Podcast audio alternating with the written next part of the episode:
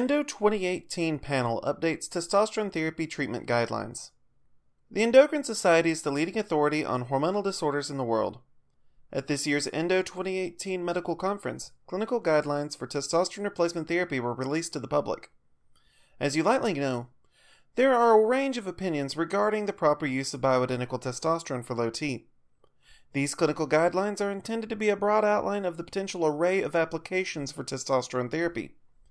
Individual endocrinologists and hormone specialists are still urged to use their best personal judgment, and these guidelines are intended to help them provide treatment accurately and specifically to the individuals that need it most.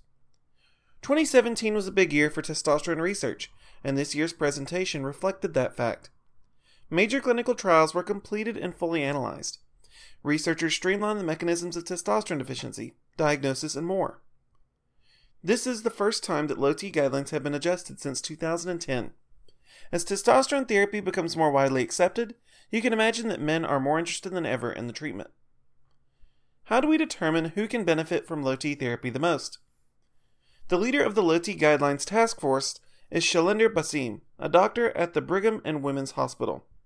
He explains that these updated guidelines are necessary because the number of HRT clinics that offer testosterone therapy has ballooned in the last decade. Surveys have shown that many men that are prescribed testosterone are not sufficiently tested or monitored while taking the treatments. This means that many men get testosterone without a clear clinical need, and that many patients are at increased risk of medical complications resulting from inadequate monitoring. The problem extends in both directions, however. While many men without hypogonadism are getting treatment that they don't really need, Lots of men aren't screened for low T that may benefit significantly from the regimen. It is essential, in the interest of public health, that testosterone replacement therapy is adequately and accurately diagnosed and treated. Who should be screened for low T? Dr. Bhasin does not recommend broad screening for testosterone deficiency, however. Though low T is relatively common, patients don't need to undergo hypogonadism testing unless they show clear signs of deficiency, including fatigue, low libido, weight gain, loss of strength, and depression. In the future, it will very likely be reasonable to provide testosterone to asymptomatic patients with low testosterone, but there is not enough published research to support that option at this time.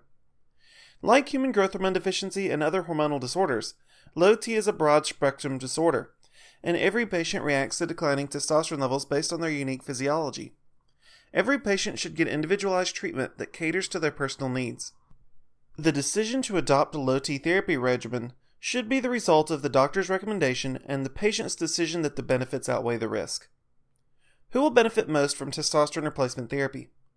With this huge increase in available medical data, the Low T Task Force has been able to more confidently define who can benefit from testosterone therapy and why. They recommend testosterone replacement for two broad groups for those with extreme hypogonadism and for those with testosterone deficiency. For patients with significant hypogonadism, testosterone creams, patches, and injections can help maintain secondary sex characteristics such as body composition, auxiliary hair distribution, and sexual function. For men struggling with andropause or otherwise dealing with testosterone suppression, bioidentical testosterone can increase sex drive as well as the ability to achieve erection and derive pleasure from sexual activity. Evidence also shows that testosterone treatments can improve bone mineral density in the hips and spine, as well as treat anemia in many patients. Should men over 65 take testosterone?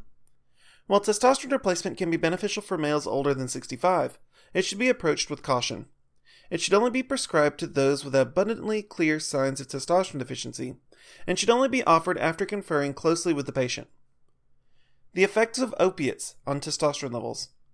A major point of emphasis for Dr. Bhasin and his colleagues was the frequency with which testosterone therapy was prescribed as a result of low T caused by the use of prescription opiates. This condition is known as opiate induced androgen deficiency. Opioids have a dramatic effect on testosterone levels, leading to significant deficiency as quickly as a week after treatment begins. It is estimated that 20% of low T patients are treated as a result of opiate. For this reason, it is entirely essential that a patient's medical history with opiates and steroids be made clear to the prescribing hormone doctor.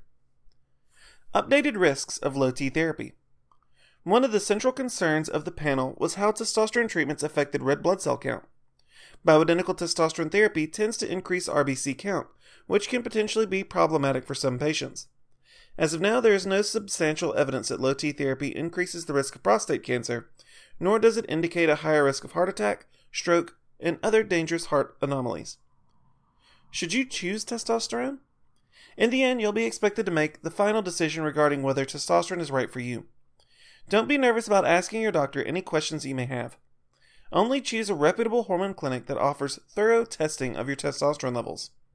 While there are risks to testosterone replacement therapy, these risks are greatly reduced as long as your therapy follows widely agreed upon guidelines. If you're interested in quality testosterone therapy regimen, we encourage you to contact us for free consultation. Thank you for tuning into this program about the future of testosterone therapy. We encourage you to explore our website further for more information on health, wellness, and hormone therapy.